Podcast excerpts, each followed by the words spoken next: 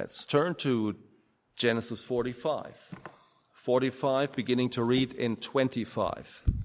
So the brothers went up out of Egypt and came to the land of Canaan to their father Jacob. And they told him, Joseph is still alive, and he is ruler over all the land of Egypt. And his heart became numb, for he did not believe them. But when they told him all the words of Joseph, which he had said to them, and when he saw the wagons that Joseph had sent to carry him, the spirit of their father Jacob revived. And Israel said, It is enough. Joseph, my son, is still alive. I will go and see him before I die. So Israel took his journey with all that he had and came to Beersheba and offered sacrifices to the God of his father Isaac. And God spoke to Israel in visions of the night and said, Jacob, Jacob. And he said, Here am I. Then he said, I am God, the God of your father. Do not be afraid to go down to Egypt for there I will make you into a great nation. I myself will go down with you to Egypt, and I will also bring you up again, and Joseph's hand shall close your eyes. Then Jacob set out from Beersheba. The sons of Israel carried Jacob, their father, their little ones, and their wives in the wagons that Pharaoh had sent to carry him. They also took their livestock and their goods which they had gained in the land of Canaan, and came into Egypt, Jacob and all his offspring with him, his sons and his sons' sons with him, his daughters and the sons' daughters, all his offspring, he brought with him into Egypt. Now these are the names of the descendants of Israel who came into Egypt, Jacob and his sons. Reuben, Jacob's firstborn, the sons of Reuben, Hanoch, Pallu, Hezron, and Carmi.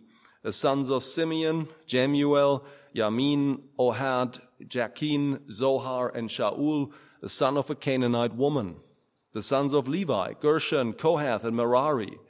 The sons of Judah, Ur, Onan, Shelah, Perez, and Zerah.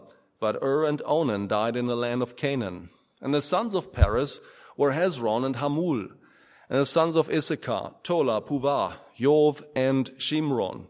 The sons of Zebulun, Sered, Elon and Yale, Yaleel, excuse me, Yaleel. These are the sons of Leah, whom she bore to Jacob in Paddan-aram, together with his daughter Dinah. Together his sons and his daughters numbered 33. The sons of Gad, Ziphion, Haggi, Shuni, Ezbon, Eri, Arodi, and Areli. The sons of Asher, Imnah, Ishvah, Ishvi, Beriah, and Serah, their sister. And the sons of Beriah, Heber and Malchiel. These are the sons of Zilpah, whom Laban gave to Leah his daughter, and these she bore to Jacob, sixteen persons. The sons of Rachel, Jacob's wife, Joseph and Benjamin. And to Joseph in the land of Egypt were born Manasseh and Ephraim, whom Asenath, the daughter of Potiphera, the priest of On, bore to him. And the sons of Benjamin, Bela, Becher, Ashbel, Gera, Naaman, Ehi, Rosh, Muppim, Huppim, and Ard. These are the sons of Rachel who were born to Jacob, 14 persons in all. And the sons of Dan, Hushim. The sons of Naphtali, Yazael, Guni, Jezer, and Shillem. These are the sons of Bilhah, whom Laban gave to Rachel his daughter, and these she bore to Jacob, seven persons in all. All the persons belonging to Jacob who came into Egypt who were his own descendants, not including Jacob's wives, sons' wives, and uh, were 66 persons in all. And the sons of Joseph who were born to him in Egypt were two. All the persons of the house of Jacob who came into Egypt were 70. Now, you may have some questions about these numbers. I think that we can best address this later on in the question and answer section intended not to uh, bother you in this um, presentation tonight. Well, I want to begin by saying that um, here in this part of the often is a need of uh, stealing. That is, um, we think that we are strong, we think that we are mature Christians, but let something unexpected come our way. It's something that we didn't see coming.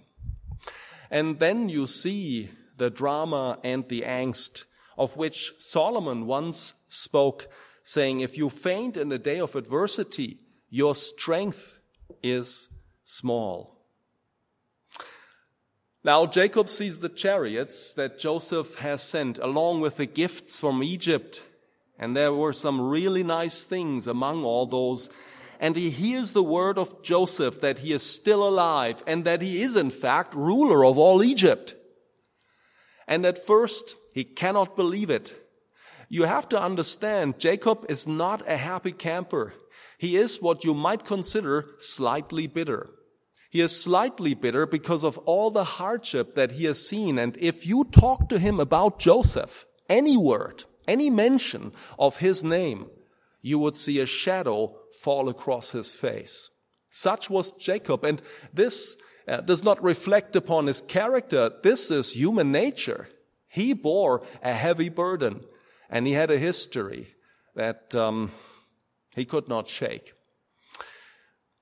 But eventually, when he sees all this, he sees the evidence, tangible evidence, his heart revives. And he says, enough. I'm going to see Joseph. I'm going to see my son Joseph. I will go to Egypt. But this is easier said than done moving a clan of several hundred people, and there were at least three, four hundred of them, with kit and caboodle, through a desert across a distance of more or less 400 miles is not a walk in the park. It would take well over a month. And it raised so many questions. So now Jacob arrives in Beersheba. If you look at your map of the land of Canaan, Beersheba is on the southern edge of the land of Canaan. South of it, desert. And then also to the southwest of it, desert. This is the way that leads to Egypt. This is the place too, Beersheba, where Isaac had pitched his tents. In fact, it is in Beersheba that um, uh, Jacob spent his childhood. And it is also from this place, Beersheba, it was therefore a very familiar place to Jacob, that he once departed, being chased by his angry brother on account of his trickery. Should he now leave home again? Should he now turn a traveling man again? Jacob, you can be sure, Jacob had settled for a life living in a tent, a life of relative leisure. The last thing that was on his mind was to go down to Egypt, to a foreign place and away from the promised land, a place that, for lack of a better term, although he didn't own it, it had become his home. He was an old man, not like you. He was 130 years old. His own profession will be that few and evil have those days been, but for our standards, he has seen a lot. And he is not at all eager to go down to Egypt, even though he knows he must see his son. And so the narrator is keen to point out that in this situation here in Beersheba, on the southern edge of the land, a place of history, a place that means something to him personally, he feels the need to connect with God. He worships the God of his fathers, as the narrator says. And here, God promptly answers in visions of the night, probably that very night. God came to him in a vision. And this is how he introduces himself. I am God. I am the God of your father. You see, this is what the narrator has just said. He called upon the God of his father, and now God, having heard him, knowing what he faced, he says, I am the God of your father. I am the very same God and He thus affirms God's calling of Jacob and of his family as the catalyst of God's promises and his plan of redemption. God made a covenant with Abram and he gave him promises and he renewed the covenant to Isaac. And he now confirms the covenant yet again to Jacob in yet another very, very momentous situation a historical moment, not only in the history of Jacob's life, but you may well say in the history of God's people of the Old Testament. And uh, this is one thing that I love about this text. God never wastes any time. God wastes no time here in cutting to the chase, in addressing exactly what needed to be addressed, saying exactly what needed to, do, to be said, because he knew exactly how Jacob felt at the start of a perilous journey across desert terrain, and he knew exactly what it was that he needed more, more than his daily bread for the trek to Egypt. This is what he said. Do not be afraid. Do not be afraid to go down to Egypt. For Jacob isn't singing to himself, everything is awesome. Every, everything is cool when you're hitting the road. No, he is not singing or chanting to himself. He's been there on the road. He knows what it's like and he has no illusions, no romantic illusions about hitting the road yet again. It's the last thing that he wants. Now, you know that Jacob knew that he does not want to leave this place because Jacob is a believer. You could never take this away from him. He believes God's promises and for all of his weaknesses and faults, he knows, he believes at this place that has now become home to him, Canaan, this place is where his family's future must lie. That's what God said. So why leave? Why leave this behind? Now, you know there are restless people. And maybe you are one of them. Restless people whose heart is filled with a certain longing for traveling and for wandering like migrating birds. They, they, they take off to a place that they've never seen, driven by an urge that defies explanation. And some are running away from something. And some are searching for a holy grail. And some people do both at the same time. But not so Jacob. Old Jacob will have nothing of this. He has no romantic illusions of visiting foreign lands and places. If he ever had them, he does not anymore. He's like a child now in his old age. Rather, like a child, he's afraid of the dark. He's afraid of the dark. That is the uncertainty that lies ahead, the darkness. You know what it is like when you get up in the middle of the night and you walk towards the toilet. And there is darkness. Sometimes you have the presence of mind to turn on the light. But if you don't do this, you walk into a very dark place. And in a time when you don't do well or you're troubled, you may think that there are things lurking in the darkness. In any case, he is afraid of the dark, of the uncertainty of this trip. Second, he is scared of a fall. Not long ago, I fell, stumbling over my own feet, fainting, and I fell on my head in the dark. He is scared of a fall, and that is the risk of concrete evil, not the uncertainty that looms ahead, but concrete evil that might meet him and his people on the way.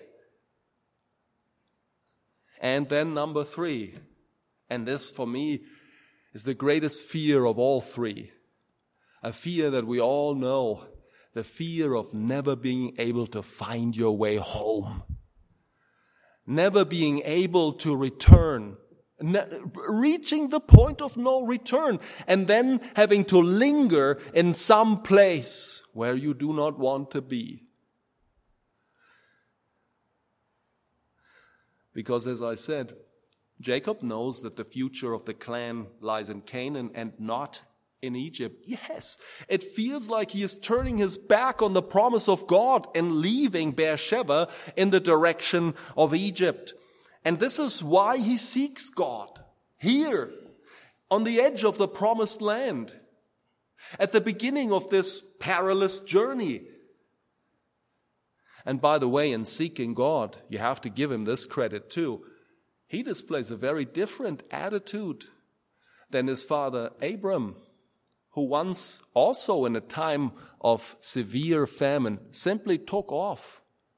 He took off and left for Egypt and you know the story of what came of it and what he did there in Genesis 12:10 following. And it is also because of this that God encourages Jacob, saying, Don't be afraid to go. Now, God gives three reasons why he shouldn't be. And these three reasons address precisely the three fears that we have identified so far. So, one, Jacob sees a great void stretched out in front of him. He's afraid of the dark, afraid of the uncertainty of such a momentous move. But God says, to answer this fear, don't you know? It is in Egypt that I will make you into a great nation. Yes, yes, you're right. This is the promise to the fathers. From the very beginning, that is what Abram heard from the mouth of God. I will make you into a great nation. And as early as 1513 following, when God also at nighttime made a covenant with Abram, God told him, this is already in the books. When he said to him, know for certain, you can bet on this, know for certain that your offspring will be sojourners in a land that is not theirs. And they will be servants there, and they will be afflicted for 400 years. But after that, I will punish that nation, and I will bring them out with great possessions. In God's providence, Israel must become a nation. They are a clan and quite sizable, but they're not a nation. A couple of hundred people don't make a nation. In God's providence, they must become a nation in a foreign land. Interesting, isn't it? You grow best. You grow most in a place where you may not want to be. And sometimes, dare I say, more often than you would like, God may put you in a place where you don't want to be, in a situation where you don't want to find yourself. But this clan must become a nation in Egypt, in a foreign land, and not in Canaan, in the promised land. And this is necessary. In God's own thinking, in God's economy, as some people say, in God's plan, this is necessary. It has to be so because the history of Israel as the people of the Exodus, a people who are wandering and who are pilgrims and sojourners, it was to be continued. This was not the last journey that God's people would take. And it wouldn't be the greatest either. In fact, its definitive expression on the Old Testament side of the cross was yet to come. And it was hundreds of years out. And you know that they, Israel, or shall I say God, God has bequeathed this legacy to us. Never get too comfortable. Never get you too used to it. We are strangers and pilgrims in the world. And so if you are willing to embrace God's ways, then you can say, you can see, in fact, you can see that nothing was lost in going to Egypt, but everything to be gained.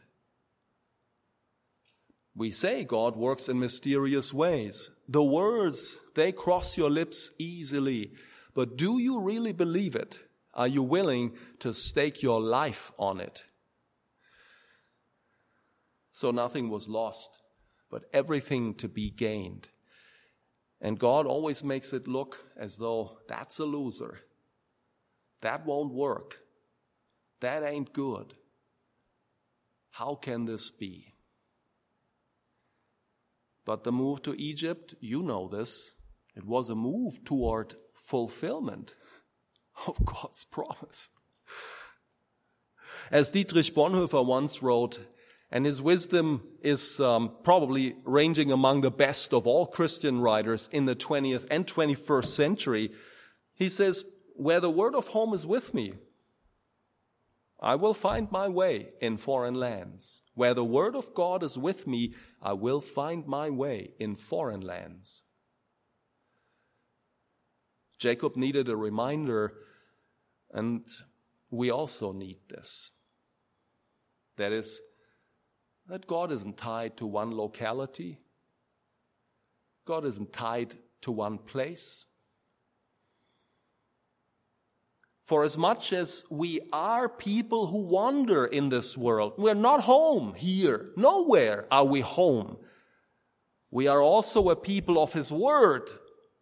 The Word has made us. The Word is responsible for creating the church and for every individual believer. It is the Word who has made us. And so we are a people of the Word, not only wandering people, and His Word remains with us. That is what God gives us on the way. Uncertainty.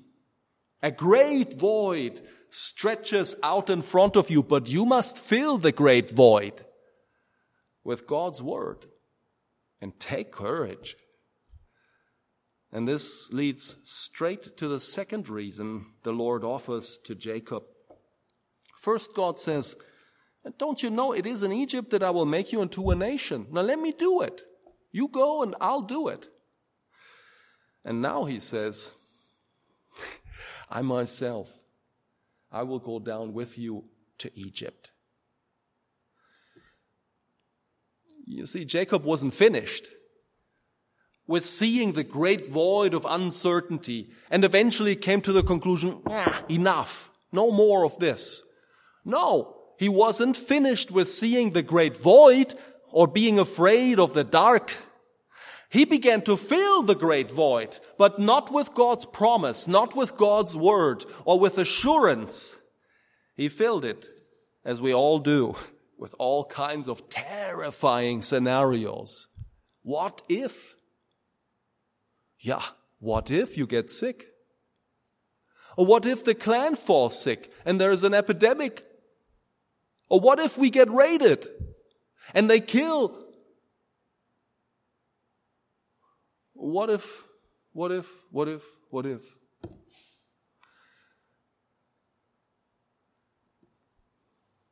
And when you begin to walk down that trail, even far fetched and remote and perhaps even absurd scenarios begin to take shape as though this is what will happen. Now, sure, all kinds of things are within the realm of possibilities. It's a vast realm that is able to include and incorporate all kinds of scenario. So many things are possible. But have we considered that only one thing will be? Not many. History also will never be repeated or rerun. There's only one thing. And there's only one God. And so many of those possibilities that we conjure, the Germans have a way of referring to this. I don't know whether you've heard this, uh, we say this, conjure the devil. When, when you conjure the fears and the scenarios that might obtain or the things that might happen along the way, you conjure the devil. But so many of those possibilities, they're only puppets. They don't even have life. They only are given life because you choose to. It's your work. It's not the work of the Holy Spirit. Or maybe the work of someone even more sinister.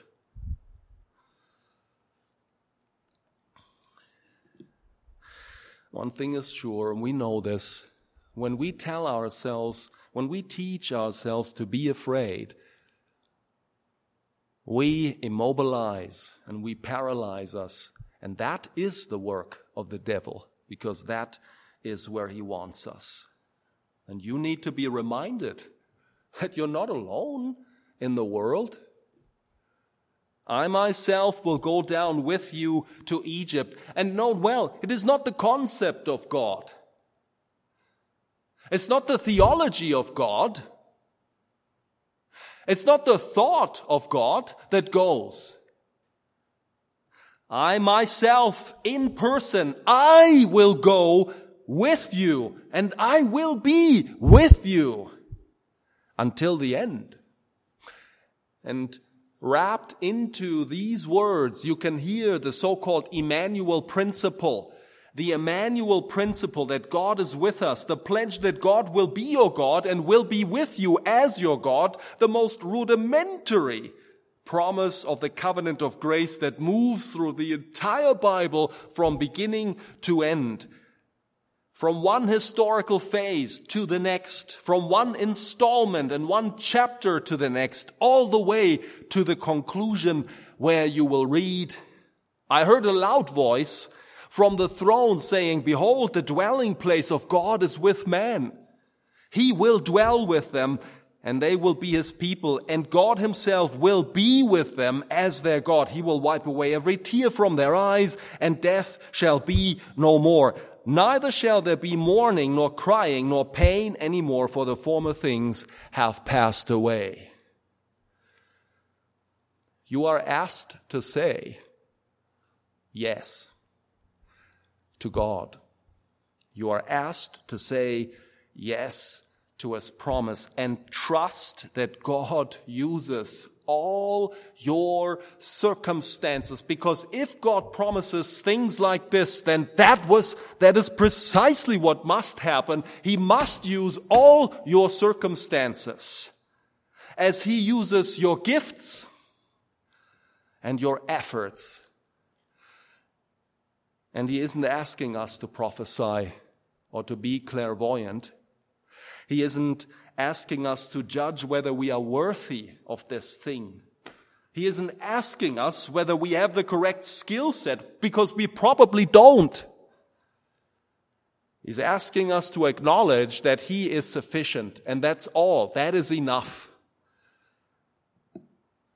for the challenges ahead.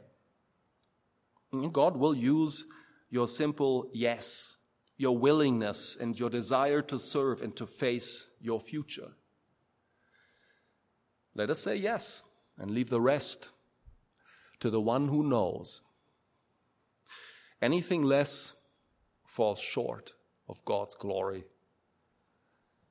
because it says, then you are not in control. You are not in control.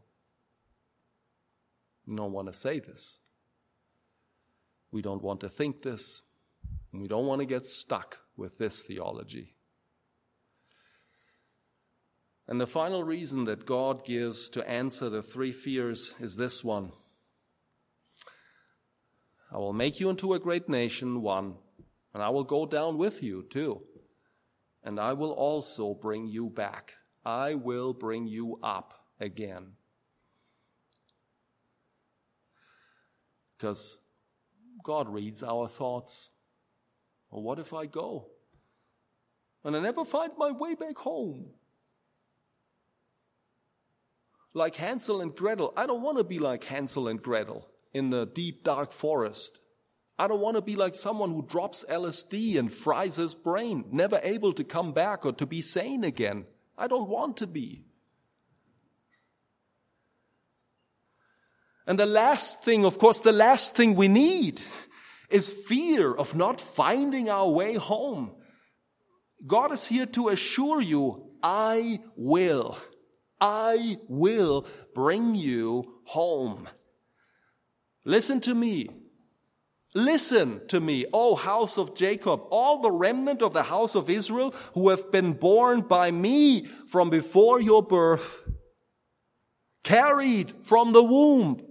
Even to your old age, I am he, and to gray hairs I will carry you. I have made, and I will bear, I will carry, and I will save.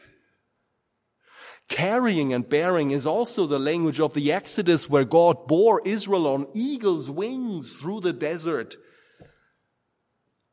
And not only will God see to that Jacob's bones will return and be buried with his fathers in the promised land, and in that sense, he would be brought up again. But he will also bring back all of Israel out of Egypt in his own time. And this list of 70, about which we could say much more, that concludes our reading. It must be seen in this light. In essence, it says that when God spoke this word, and Jacob heard this word, and he took it to heart, he said, All right, I will say to you, I don't like this, but we're all in and all eggs in one basket. God's promise is not only of a nation, but it remains tied to a land. Israel's future lies in Canaan and not in Egypt. So there will be a homecoming of all who are called as surely as Jesus came down from heaven, walked the earth and left the earth and went back home, home, up to heaven. Uh, this, this Odyssey of the Son of God describes a perfect parabola. And it is so perfect because it also has dimension. He starts from here and he gets to the lowest point. But there is no point from which God can't bring you back. No place from which God cannot call you home. And he will. And our destiny, it remains tied to a new heaven and a new earth, a land without which God's plan remains unfinished business. And there can be no unfinished business with God.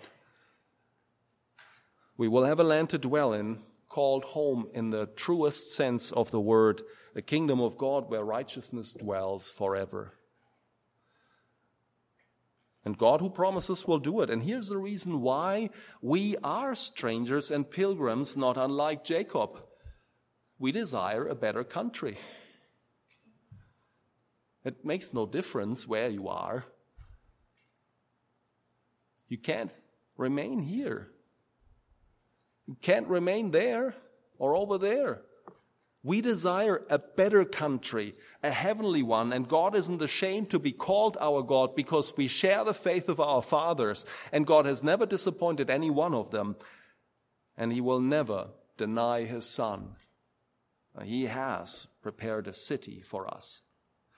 Yes, life can be a riddle, and God may take you down roads that you haven't known.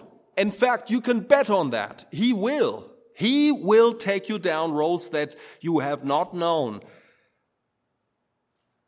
But his plan never fails. That's why, as we said this morning, his joy is unhindered.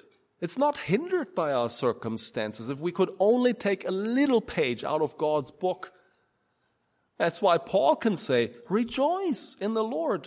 Again, I say, now rejoice. Always rejoice in the Lord. Take a page out of his book. His joy is unhindered because he knows what he is doing. His plan is perfect. He will carry it out. He knows how all of the pieces of a mosaic fit together and eventually the picture will emerge. Maybe you can see a little bit of it by only trusting, trusting him a little more, a little longer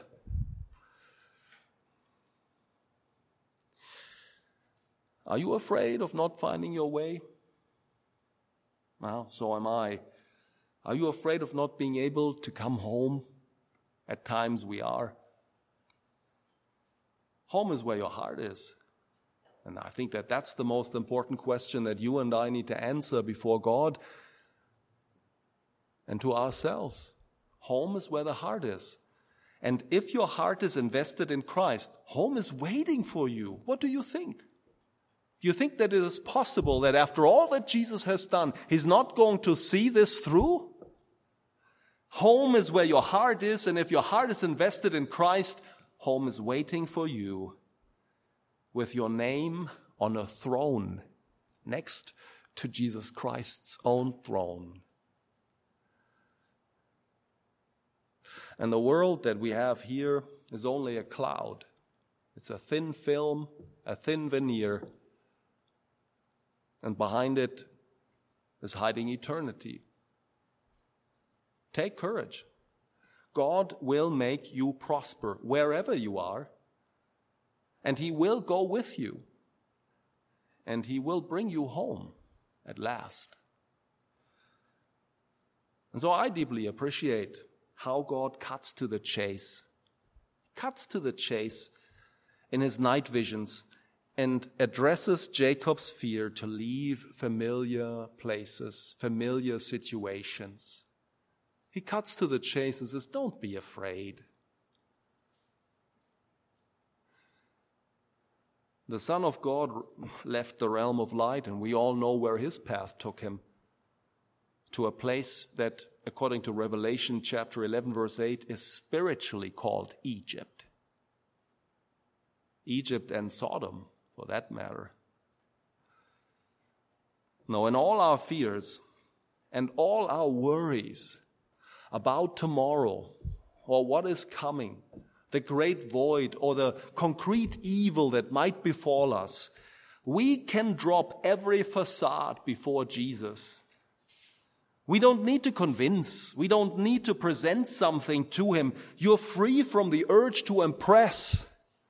Take it all to him. Let's be free as we were meant to be in the freedom that Christ has won for us. The Lord is near. That doesn't mean He is about to come. That may be the case, but He is near, near, here. Do you hear? He is near. And so, don't be anxious, knowing the impulse to be.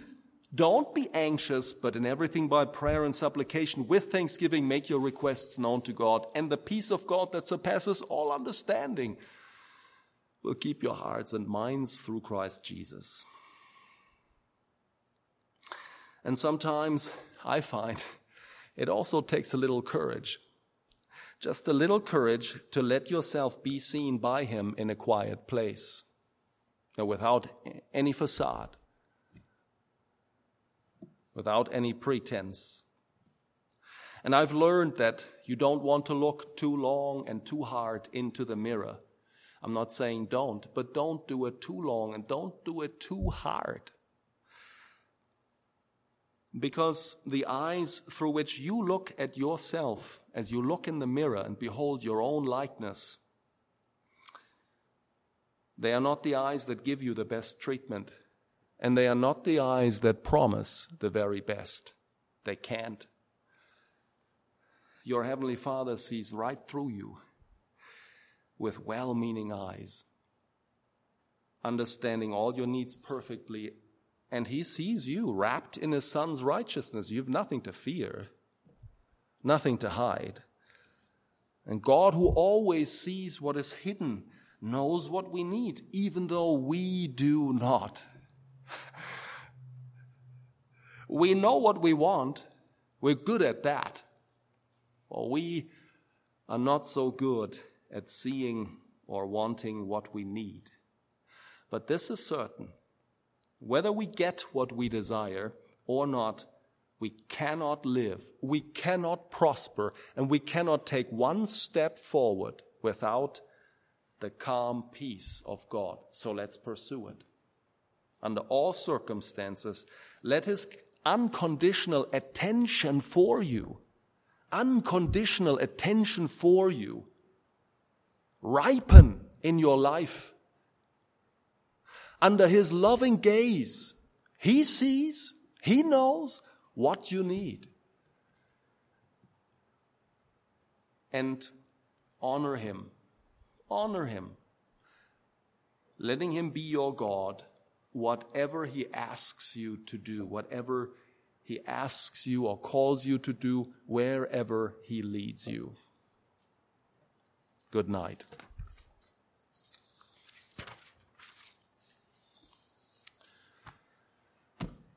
Father in heaven, we are a people of a very cushy faith, as we said, a faith that um, assumes so many things but does not take enough time to look at you and to sit in your presence and to endure your calm and loving gaze. So much is at stake but as we have heard many times before, he is not a fool who loses what he cannot keep in order to gain what he can never lose. You have promised. You will do it. You are faithful, even when we are not. So, can we not trust you more? Can we not look and wait to see? And in the meanwhile, seek the peace of God that surpasses all understanding. Now, Father, if you help us, that's what we will do in Jesus. Amen.